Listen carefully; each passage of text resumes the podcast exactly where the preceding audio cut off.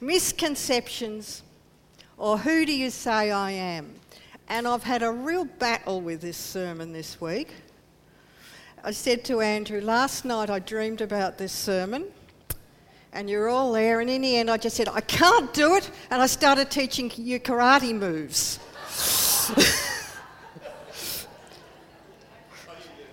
so heaven knows what's going to happen.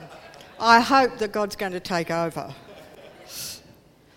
What, what I wanted to talk about is the Trinity, but not the Trinity. I don't want to get into the, the aspect of the Trinity, but I do want to especially talk about God the Father and Jesus the Son and how sometimes we, we say it with our mind, we know they are one, but sometimes in our mind we'll put Jesus just a little bit lower than God, or we'll just have different thoughts about God the Father and God the Son. And I want to just bring that out a little bit. So let's start with these three questions are the ones I want to address. Is Jesus God? Do you think of the Father and the Son in the same way? What do you actually believe? So I'm hoping it will make us all think this morning. Let's start right at the beginning. Is Jesus God? Who reckons he is? Have I got a, a, a come on, do it again. I didn't get 100% hands. Okay, thank you. There is no question about is Jesus God? But let's start at the beginning. Oh, it's not quite as dark as I would have liked it, but never mind. The Word became flesh. John 1 1 to 4. In the beginning was the Word, and the Word was with God, and the Word was God. Now that could be read as In the beginning was Jesus, and the Word, and, and Jesus was with God, and Jesus was God. It's, that's exactly what it's meaning. He was with God the Father in the beginning. Through him, all things were made. Without him, nothing was made that has been made. So, right at the beginning, we've got God the Father, Jesus the Son, and if you look, I haven't written it down, but if you go to Genesis 1 1 or 1 2, you see, and the Spirit was there hovering over the waters. What that quite means, I don't know. Waters of nothing or what, but the three were there. Three in one. Now, all I want to say about the Trinity as a whole is that it is we only have one God. Remember in the commandments, God said, I, the Lord, am one. There's only, we only worship one God, but there are three very de- definite distinctions. And that's I don't want to go into that any further because I get confused. But it's three different distinctions, but one God only.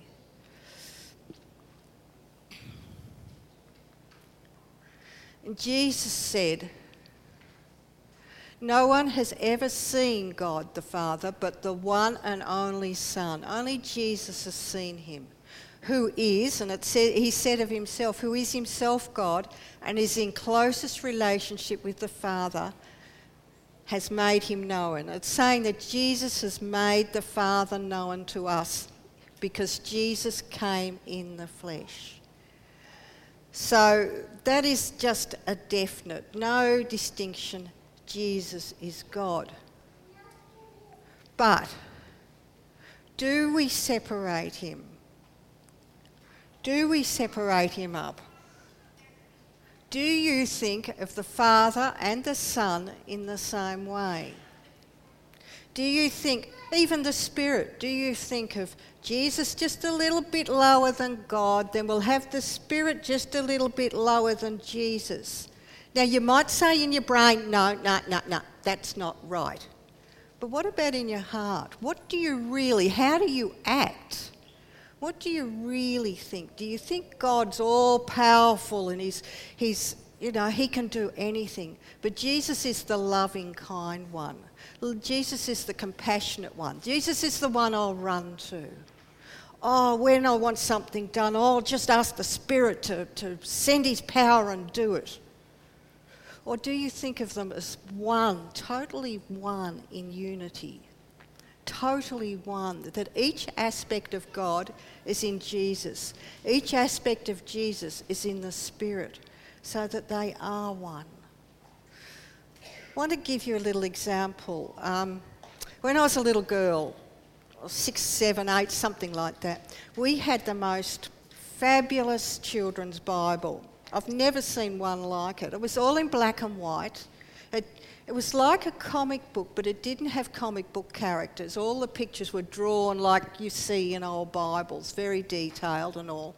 But you had your pictures and then you had your writing and I adored the Old Testament. I absolutely loved it. I never read the New Testament much, it didn't appeal to me at that age, but I just loved looking at the violent pictures.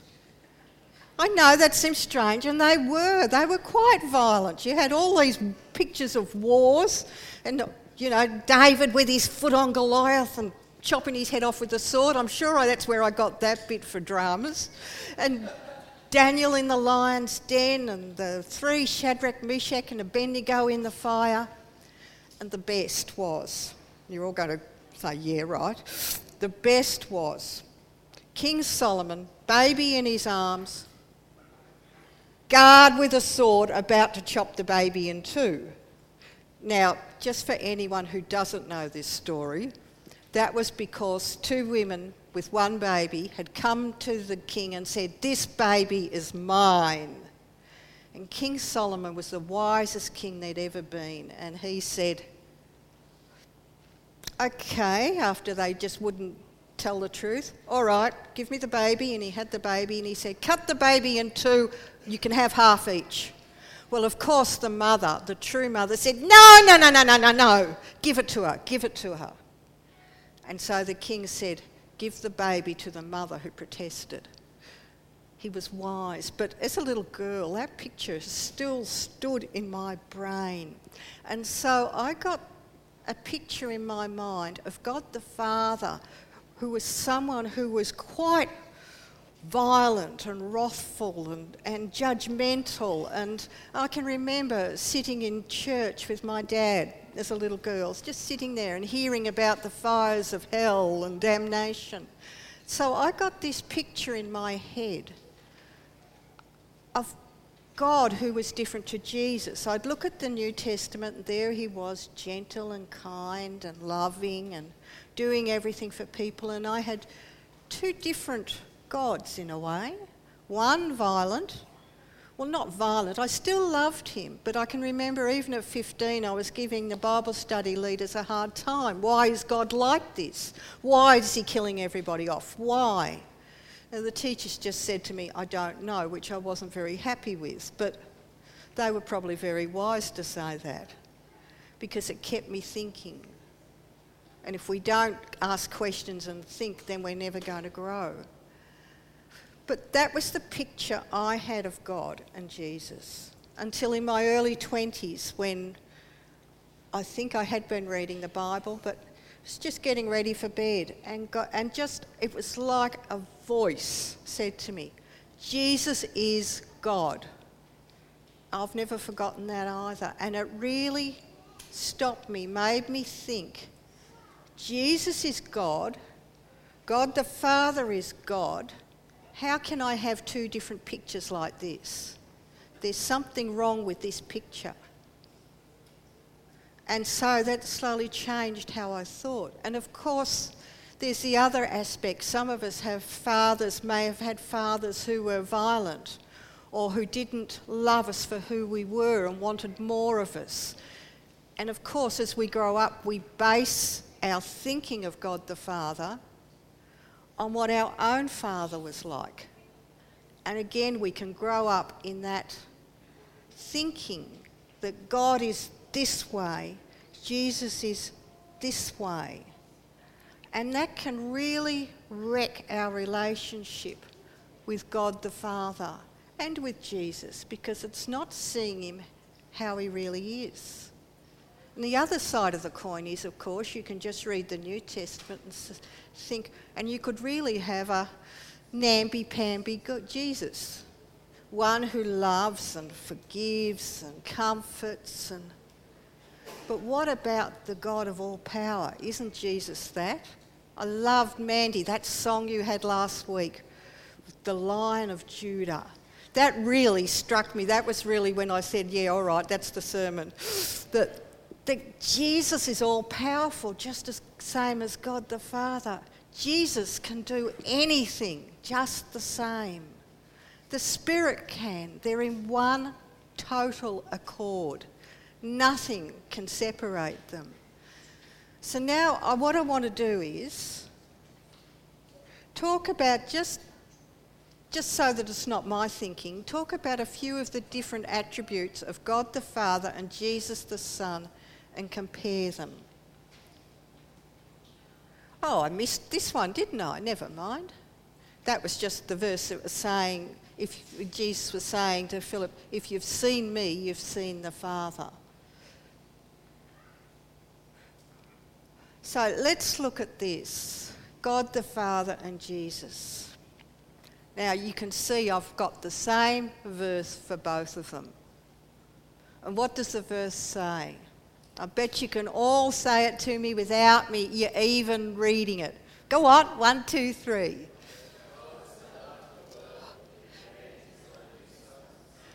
That whosoever believed in him should not perish but have everlasting life. That's just to keep you awake on a hot morning. God so loved the world. As it's said, I think even in the Bible or anywhere, what father will give his son for people who are rebellious, disobedient, sinful? People that are not so crash hot. In other words, us. But God the Father loved each one of us so much that he was willing to let his son Jesus come to earth to die for us. And we quite often we focus on Jesus doing it, but God the Father for love of the world, for love of everyone, whether they would believe in Jesus the Son or believe in him or not. He gave up his son. Yesterday I was watching a film with Josie and it had me in floods of tears. There was mountain climbers and there was going to be an avalanche and this, this young man who loved God ran in front of the one that was about to have the, the rocks of snow fall on him and saved his life, but he died. And it really, really did bring it back to me. God the Father loved Jesus, loved us, you, me, so much that he'd send his son. And what about Jesus? Think about him for a minute. He's there in unity with his Father. He's there. But he says, okay, I'll give up every godly right I've got. I'll give it all up. I'm willing to be born as a child, helpless, dependent on those people. Do you think he said those people like that? I don't think so. He said, I will be dependent on those that we love. Can you imagine a God, any people's God, willing to become a child and dependent on people? That's not the picture of gods that we have, is it? But our one true living God, Jesus, did that for us. That he would come, he'd put up with persecution, people being rude to him, same of us, people rejecting him, people leaving him, good friends betraying him. He lived just as you and I have and do. We don't experience every little aspect of it always, but he knows what it's like to be one of us. And out of love, Jesus did that. In unity, God the Father and Jesus were exactly the same. One couldn't do it without the other. And I, I don't want to bring in the Trinity, but I know the Spirit's there loving us and doing it all with us. And of course, when Jesus was on earth, until the Spirit came upon him, because he was human, he could only do his, the powers. He could only heal people through the Spirit. They were still all together. Let's look at faithfulness.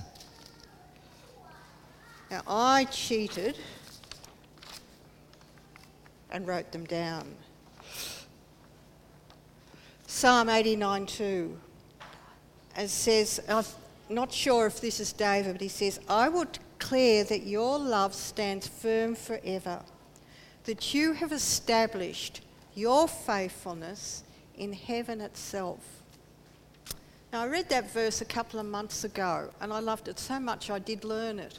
I was thinking, God's faithfulness, God the Father's faithfulness, is established in the heavenlies. Nothing could break that faithfulness. Nothing. It's established, firm, secure, total. His faithfulness. God, it says, God is a man who cannot lie. God will not lie to us. Think of him with the nation of Israel. Right from Abraham, he said that the people of Israel, and through Abraham, we'd all be blessed, meaning through Jesus. But the Jews, they were his people. And even though all the way through history there's been wars, Jerusalem has been overcome, and then it's been taken back again. It's been overcome and taken back. And then again in our lifetime, made a nation in 46, is it? 48. Made a nation. And as we look now, I just, Donald Trump saying that Jerusalem, uh, once again, should be the capital of Israel. Prophecy, faithfulness, all the way through. God's faithfulness, what He has promised, will happen. And then Jesus, His faithfulness. Got this verse, Hebrews 2:17 and it's talking about Jesus. For this reason, he had to be like you, fully human in every way, that he might become a faithful, merciful high priest in service to God, and that he might make atonement for the sins of the people. Jesus' faithfulness is the same as the Father's. He cannot lie. He will not lie. And he, as you see in the New Testament, he'll tell you the truth. He's not going to be backward. He's not going to be sometimes gentle. If you need to hear the truth, he'll tell it to you straight.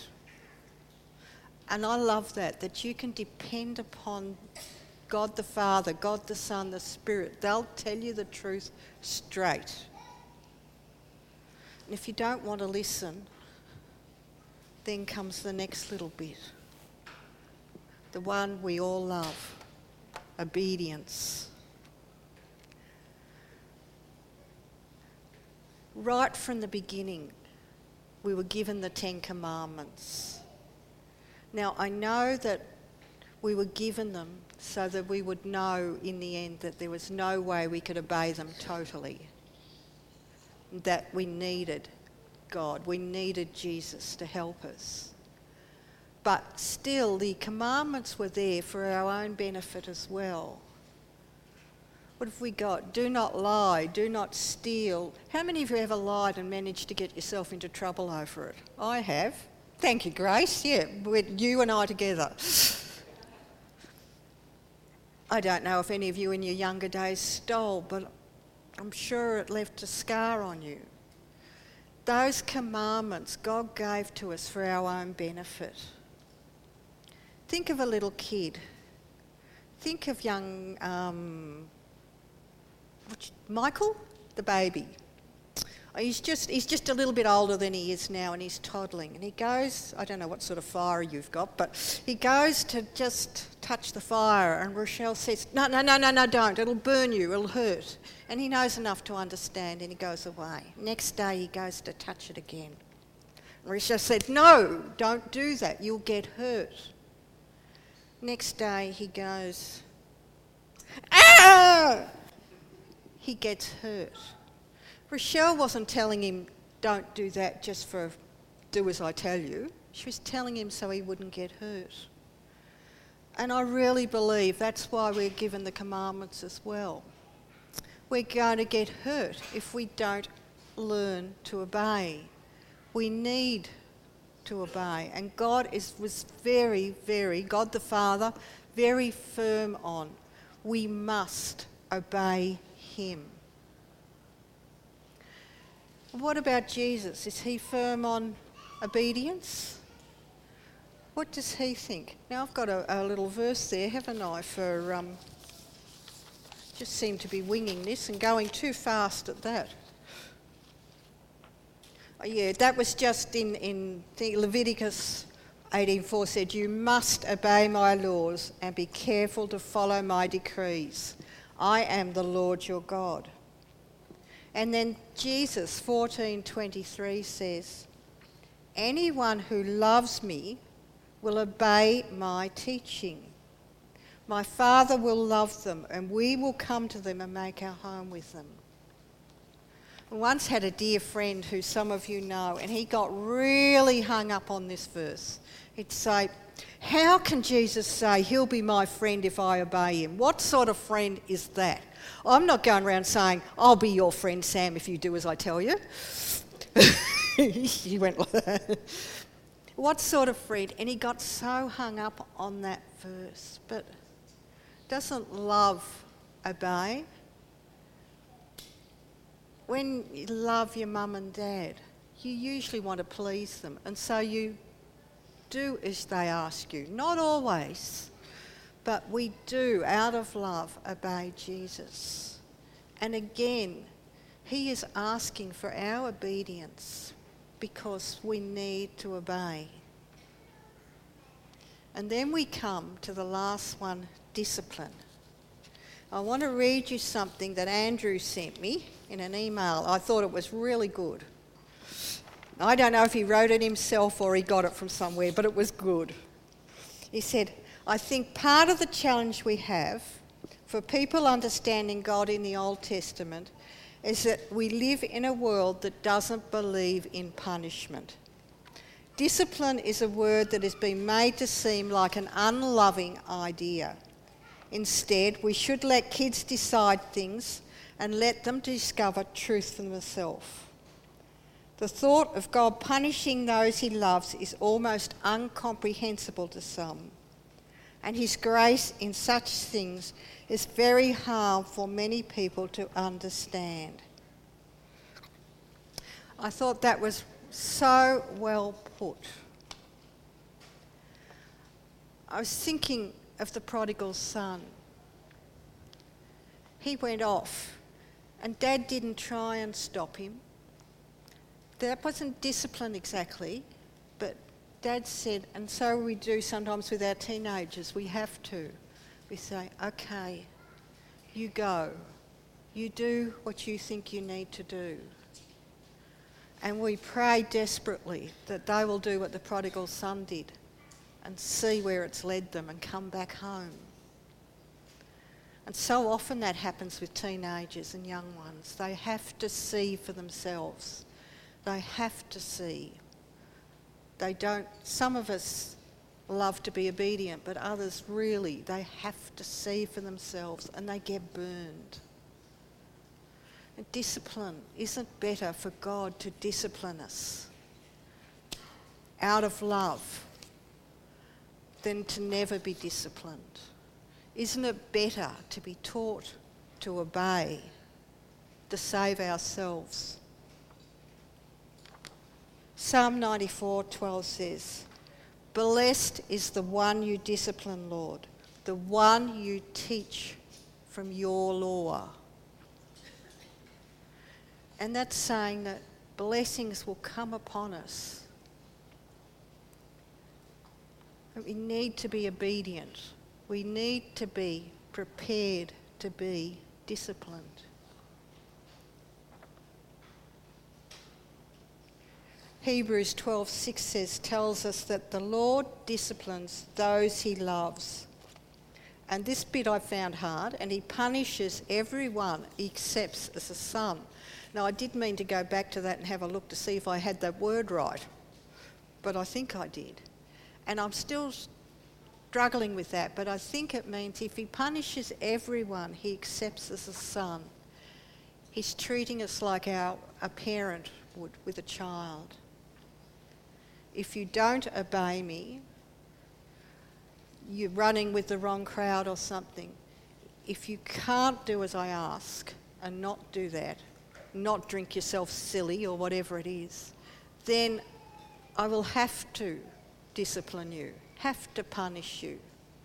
You have to learn I don't want you hurt. Everything God does, He does in love. As I said, in the Old Testament, it does seem like God's punishing the people of Israel so much. But they did keep disobeying him. They did keep saying, well, they just walked away from him. He'd be their God and everything would be going well, and then, like, like us, everything's going beautifully. You forget about God, don't really need to read the Bible. Oh, okay, don't really need to talk to Him tonight, okay. And that's not what you're doing wrong in a way. What it is, is it's opening you up to be then tempted to do the wrong thing. And God, in His love, has to bring you back to Himself. And if that's the only way He can do it, He'll do it. And that's what He did with the Israelites. They kept going away, He kept bringing them back. If He was truly a violent, judgmental God, He wouldn't have bothered giving them a second chance. He wouldn't have bothered at all. He would have said, Fine, do it. But instead, he kept, once, once they realised what a mess they got into, they'd say, Come back, I love you. Let, let me shelter you under my wings. Just come and I'll give you peace.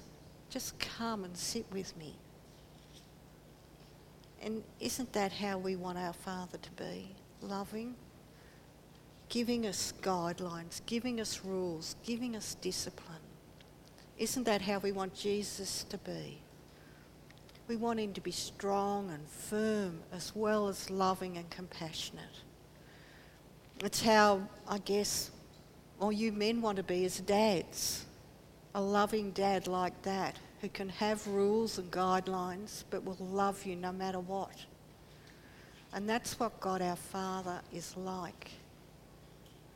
And I really, that's really what I want to get through today is that they are one and the same. Jesus loves you the same way the Father does.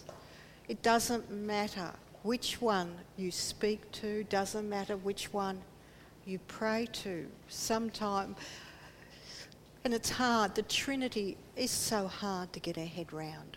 One but three we say to the children in, in children's church, one and one makes three, and I sometimes wonder, what do they really think about that? Because it's so hard, but God the Father, God the Son, God the Spirit are one. Don't separate them up because you lose the totality. You lose what the Father's really like. Don't just run to the Son and say, I need help. Run to the Father as well. Don't see them as poles apart. I can love this one, but I can't handle that one. They're not separate, they are the same. Let's pray. Father,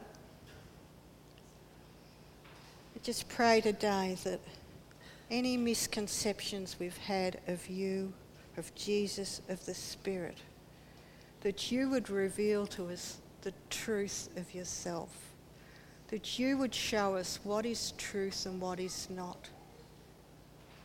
I pray, Lord, that if I've said the wrong things today, for uh, people to understand, that you would give them true understanding, but that you would enable us to fall deeply in love once again with you, the Father, the Son, and the Holy Spirit.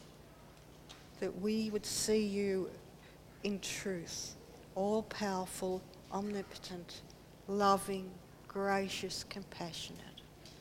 We ask this in Jesus' name. Amen.